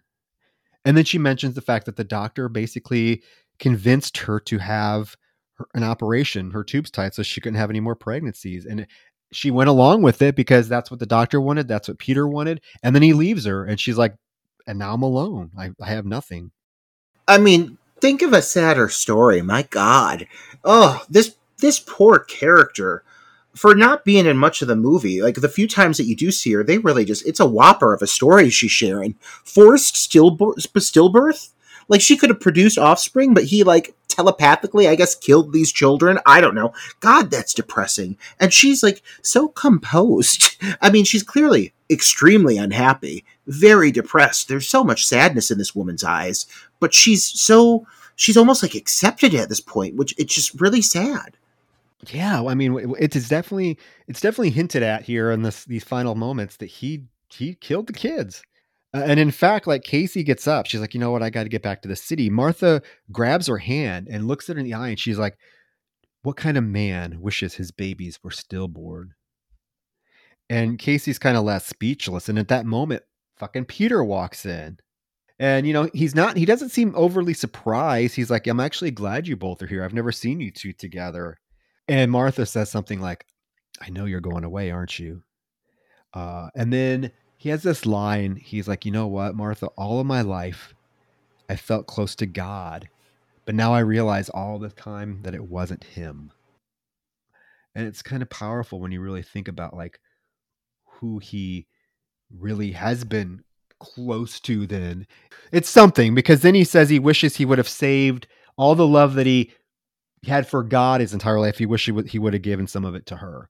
And he proceeds to like kiss her, like kiss her in front of Casey. Ooh, I love this moment, Troy. I love Casey's response. Like she she's so overwhelmed. Like she she just like turns away from it and she like kind of almost like uh just walks off and like stands in a corner like just like not wanting to even be exposed to it because she's feeling for a moment she's feeling like oh my god like he loves her more than me. I've been a fool this whole time. Um and it, again this great character dynamic that could have been explored so much more. Uh we're getting the, the, the you know really amazing conclusion to it, but they it feels like they almost kind of breeze through it. Like, yeah, he gives this great little moment to Martha. They have this kiss. Then he goes over to Casey. They have a really well acted moment together, and and then the women are just kind of like left. They're like no longer part of the story moving forward. No, he tells he tells Casey before he leaves is like, "There's nothing left for us. We're all gonna just have to let each other go." And that's it. And you're like, "Fuck, fuck." So you just ruined two women's lives. I mean, dude, for somebody who started out as such a heroic, likable character, he sure has transgressed into something quite more uh, despicable, right? And I think maybe that's the point as we get to talking about the ending of the film. Like it's really an interesting dynamic and an interesting character arc for this character.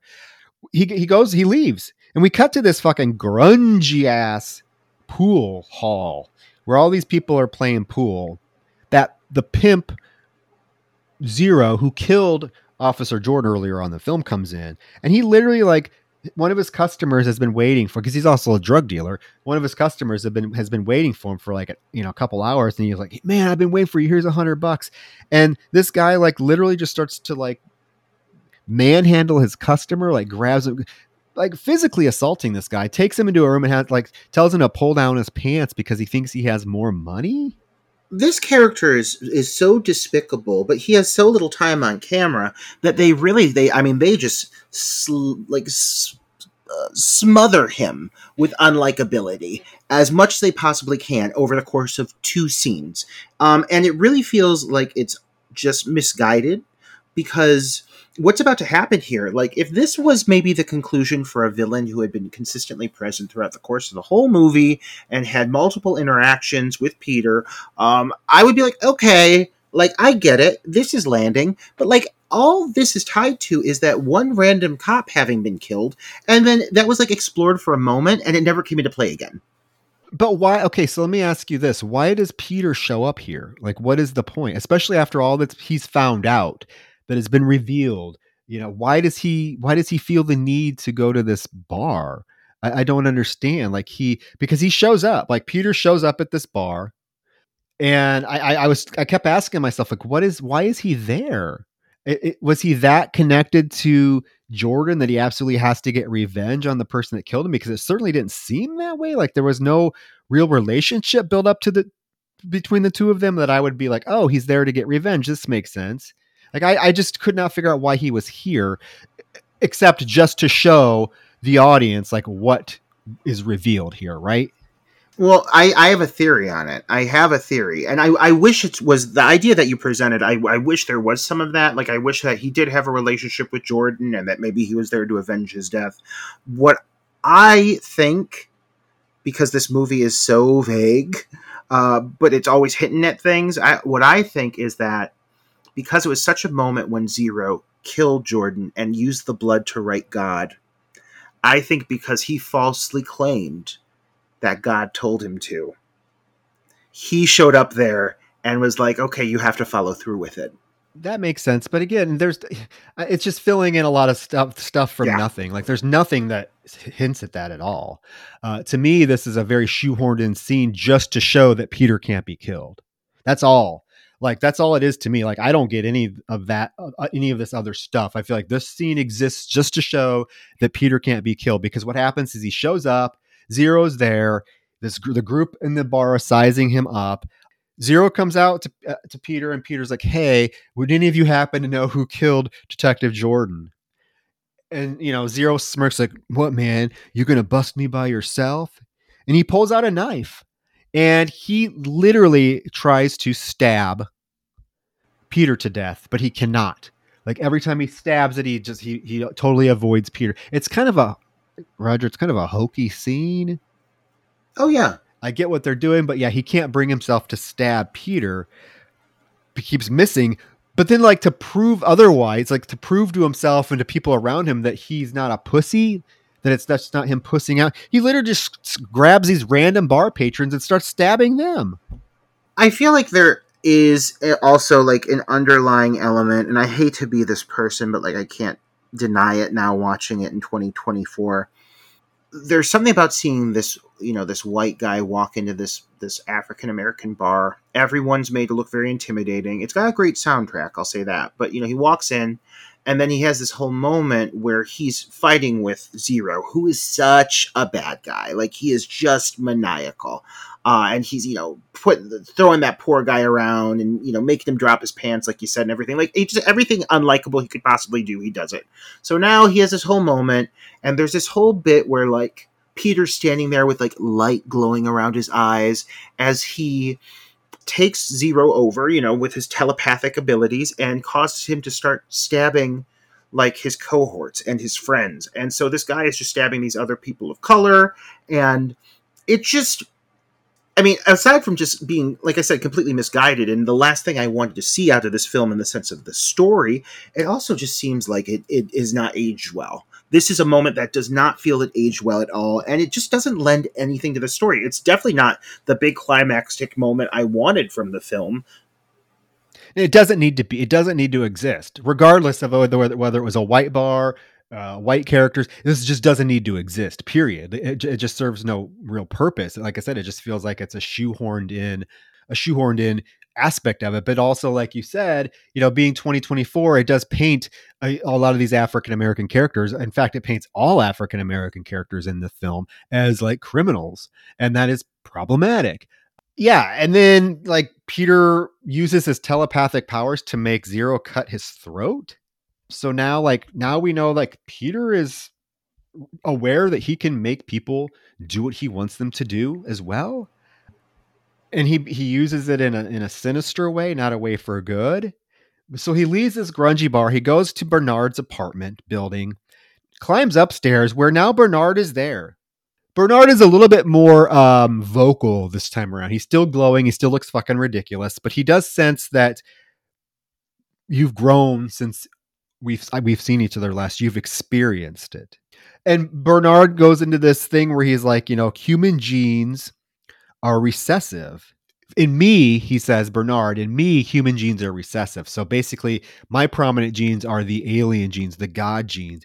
In you, it's the opposite, which is why it has taken you much longer to realize what you are, and it's it's much harder for you to break your human traits because you you have your human genes as being dominant and so he proceeds to tell Peter, like, you were supposed to be like the one, the one that was the prominent, was going to be the the God.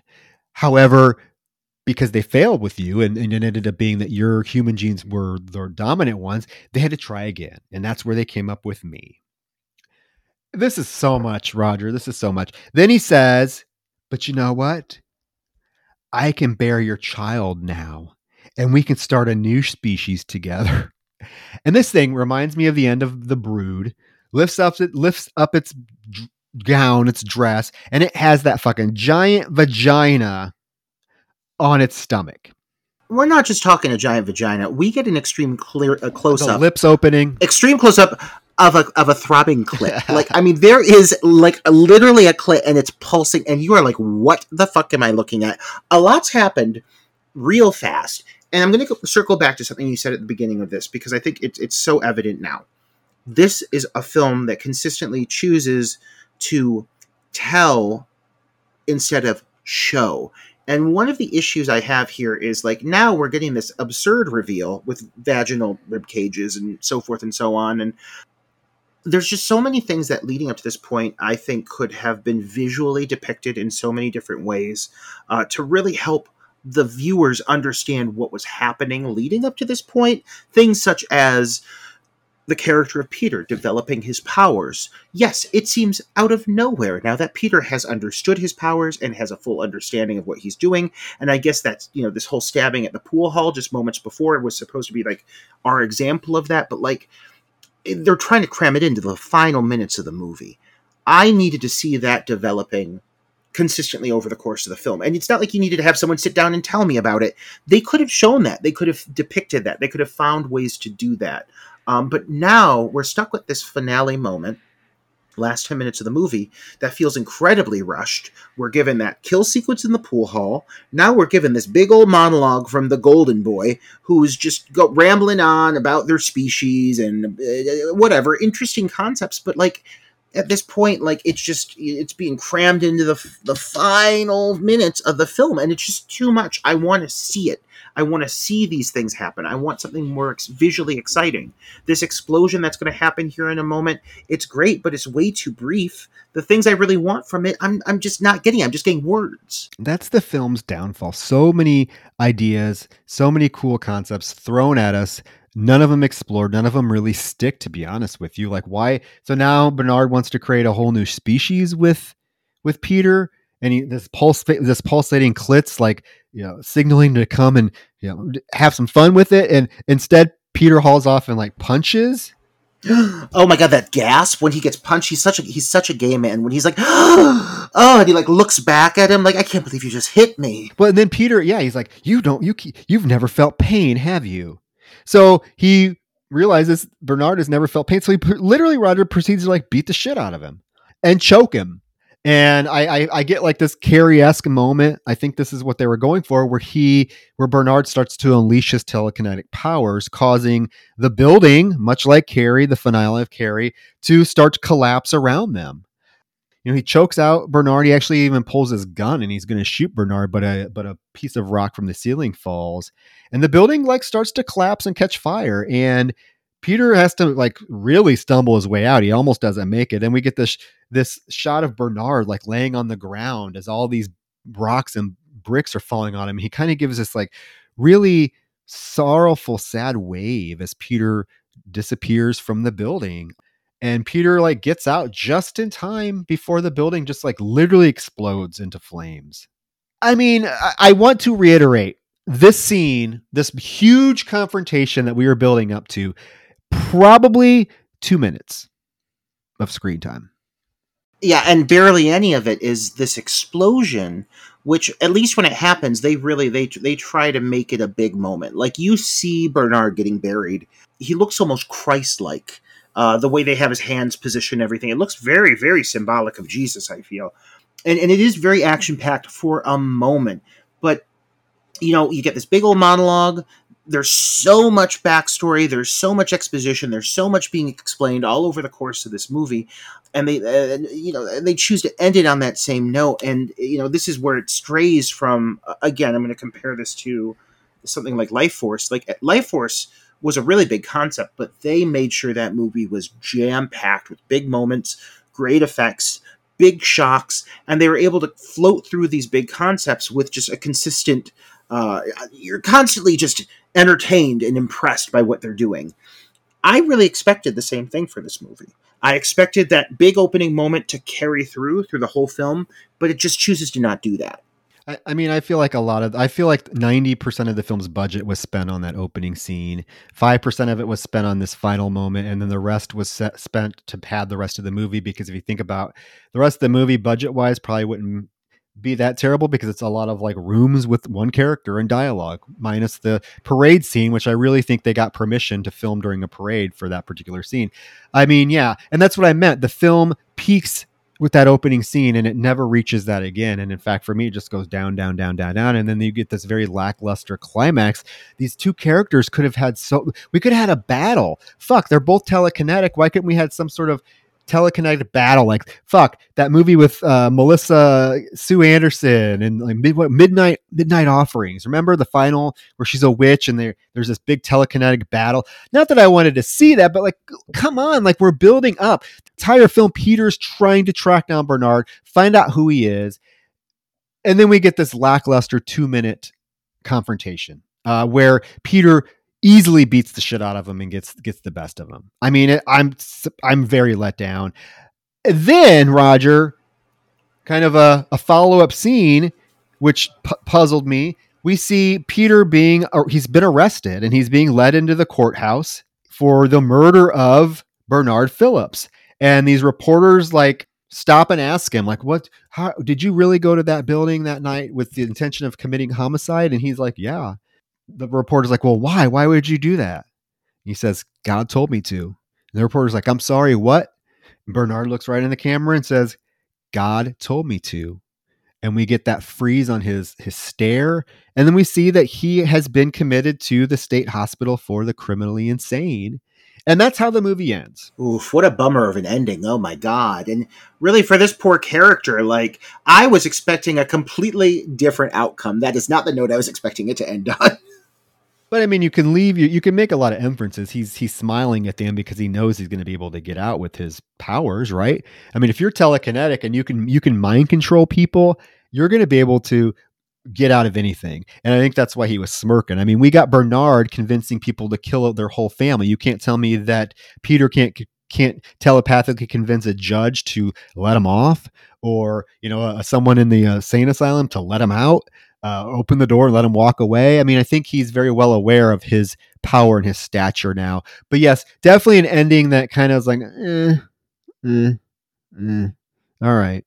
Well, there's a few interesting things that have, you know, over the course of the film, building up things that were implied.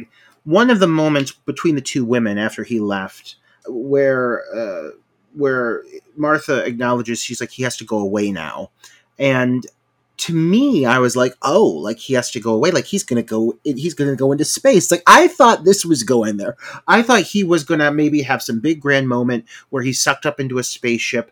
T- telekinetic battles, absolutely, all day. I'm all for it. And instead, no, this ends on a monologue and a building collapse, and then this moment, and I'm like, oh, he's going away. He's just going to prison. like maybe, maybe that's what he was implying this whole time. Maybe he's just at peace with it. I don't know they really leave you hanging on this ending, and it really is. It's a film that at times I found immensely entertaining and often rather well constructed, but there's so many aspects of this film that I just would have done differently personally. I mean, there's lots, let's be honest, there's lots of interesting themes. And I think the film, for people that, that praise this film, it's because it touches on all these interesting themes. I really would have liked to, see, to seen the reaction of this film when it came out in 1976. The real how well, how was the reaction, particularly of religious people? You know, I know The Exorcist, you know, had people up in arms, or Catholic Church up in arms. I'm wondering the reaction to this. I probably not as severe, just because the film doesn't really hammer any of the themes uh, heavily. I mean, I, I, I kind of like the concept that it explores of, of God. If there is a God, if there is a Jesus, and he is able to convince people to do things, he's not going to convince them to do good things. He's actually going to convince them to do bad things like kill. Uh, that's an interesting concept to me. Like a God that is truly not ha- doesn't necessarily have his people's best interest in mind, and instead he uses them for playthings and entertainment. Like here we have Bernard, who is supposed to be this godlike figure. Instead of using his power for good and to help people and to help society, what is he doing? He's having people kill their family, do these mass shootings for his own entertainment, and then them killing themselves. I mean, it's it's quite morbid when you think about it, and I think that's you know a lot of people have issues with religion issues with the bible and because of how in some instances in the Bible, God is almost like a villainous character, like him trying to convince Abraham to kim- kill his child, which is brought up several times in this film. God is not all good. God has done some really shitty things, and I think this is an example of a, of that being illustrated here. That if someone does have godlike powers, chances are, Roger, they're not going to use them for good. Well, and honestly, I feel like one thing that this film does is it uses these acts of violence and it in ways it like uses religion itself almost as a metaphor for itself. It uses you know these these things these actual horrible acts that that god is convincing people to do. I think in a lot of ways it all comes back to that statement that the that the that the captain made about you know sometimes extremely religious people cause a lot of problems. And this whole idea of of god talking to people and, and literally telling them go out and do these acts of murder I think it also is touching on the idea that when you let religion get into people's heads in general, it really taints who they are and how they operate and the choices they made because they think they're doing these things for the betterment of their belief system, for the betterment of their God, because they're you know because they are instructed to for whatever Bible or book or reference they they go off of, um, and I think it really is shining a light on the fact of uh, how brainwashed people can be when they are extremist, when they are sucked into these cult like religions. Um, and so I think it's really smart in, in what it's choosing to touch on, especially for that era. I think it's way ahead of its time, way ahead of its time. But do I think that it's necessarily executed well? At times, but oftentimes no. I think oftentimes it is a little misguided, and it just it spread itself way too thin. It tackled a lot of ideas um, just uh, went about handling them in, in the wrong way and it didn't make for the most entertaining way. And that's why I say again, I would love to see a, a remake of this film. I think now, in the times that we're in, this is a very interesting concept. I would love to see how it would be handled. I agree. I you know I know people hate that word remake, but this Roger, if this is a film that could use a remake, Absolutely. Get a get a get a really good script writer in there that is going to take some of these themes, like one or two of these themes, and really expand them and really do a deep dive into them. And you could get a really interesting or really thought provoking, horrifying film. Uh, because yes, some of these themes are horrifying. You hit on them. The fact that Uh, people become extremists because of religion and because they of what the scripture or whatever their deity they they feel is telling them to do or telling them to act. People take it to the extreme. We see that. We see that and how the bible is justified. In, in so many people use the bible to justify so many horrible things or any book any religious text. Let's just not single out the bible but like that's the that's the problem with religion um, and I feel like you could really make a good film remake of this film in the right hands, and I would love to see it. But yeah, I mean, I don't hate the film. It's just one, Roger. I don't think I'd ever watch again. Like, I have no desire to ever watch this again. Once was enough, or you know, twice was enough for this podcast. But I, I would never find myself in a situation like, oh, I got to watch God told me to. Nope, sorry.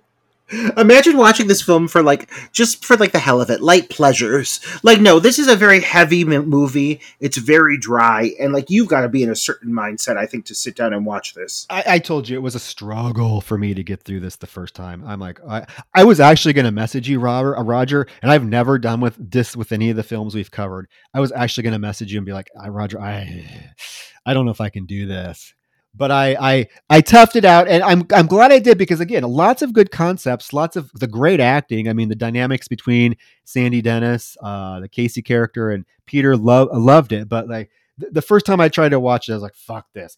Second time was a little easier to swallow because I knew what to expect. So, guys, if you've seen this film, God told me to. What are your thoughts on it? Um, how do you think it's hit the themes that it was probably trying to attempt to to go for. We would love to hear your thoughts. We would also love a five star rating on Apple Podcasts, especially after having to watch this movie and talk about it for two hours. Um, but with that, uh, with that, Roger, I'm going to reveal next week's pick. I need I need a palate cleanser. I need a palate cleanser, Roger. I need something that is just brainless, ridiculous, 80s fun, and I'm going to put this out there now because this is probably going to be the most obscure film we've ever covered and will probably be the most obscure film we ever cover. Are you ready for it, Roger? I'm ready.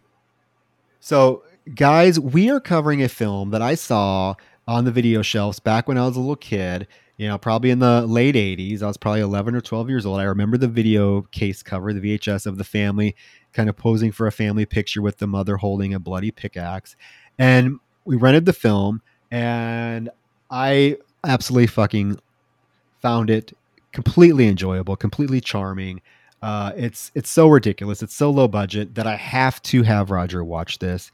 Guys, I know very few people have seen this film, so I'm putting it out there. We were covering a 1987 film called Epitaph. Roger, you've never seen it, right? I've never seen this movie. Okay. I cannot wait for you to see this fucking movie. I cannot wait. And if you've never seen this movie, guys, it is available on Tubi under the title Mommy's Epitaph. It was put out uh, several years ago on a Troma DVD set, and it was it was put under the title Mommy's Epitaph. So that's kind of the title that is stuck with it. But I know it's super rare, but you know what? It's a movie I find fucking I, I just adore it for the all the wrong reasons. So Roger, fucking you better saddle up because I cannot fucking wait to hear you talk about this film. I know when Troy's excited for something, and there's a certain level of energy that comes over him that he rarely possesses, and I'm feeling it right now. I can't wait to watch this movie. You sound thrilled. Oh, I, because I, I have to hear what you're going to say about this the Martha mother character. I that's our whole conversation is going to be about this this broad. It's actually a very dark movie. It's actually very like it's not it's it's low budget as fuck. There is a there is a couple of really brutal death scenes, and the film itself, the subject matter is actually really fucking dark. But it, its low budget is just a hindrance to a lot of it. But just put it on brainless popcorn fun. I, don't think another podcast has ever covered it or ever will. That's how rare it is. But I'm I'm rearing to go. I don't care. Uh, I've been wanting to talk about this film with you for years. So you guys, you better watch the film before we do the episode next week. It's again, it's on Tubi under Mommy's Epitaph, and enjoy. And you better you better listen to Troy and go leave us one of them reviews. And I don't give a fuck if God tells you to. I'm telling you to. So go on, leave a little bit of love for us. We're, we're holding off on it till after the episodes now. We're being thoughtful of you guys. So come on now, give us a little bit of love because we got some really good stuff coming. And after this fucking fucking sour blanket of a movie. I am ready for something light and, and just fluffy and gross. You're gonna love it then. You're gonna love it. Then we'll get back to more, you know, mainstream titles, but I have to pick up Epitaph. I after seeing this, I'm like, I'm doing it. Fucking going through with it. So watch it. Join us next week to hear our lively conversation, which I literally cannot wait for, Roger. It's probably going to be one of our uh, most humorous conversations we'll ever have. But with that said, guys, yeah, we're telling you, leave us a five star review. Check out our Patreon. Join us next week for the very little seen epitaph. Oh, I can't wait. Good night, everyone. Good night.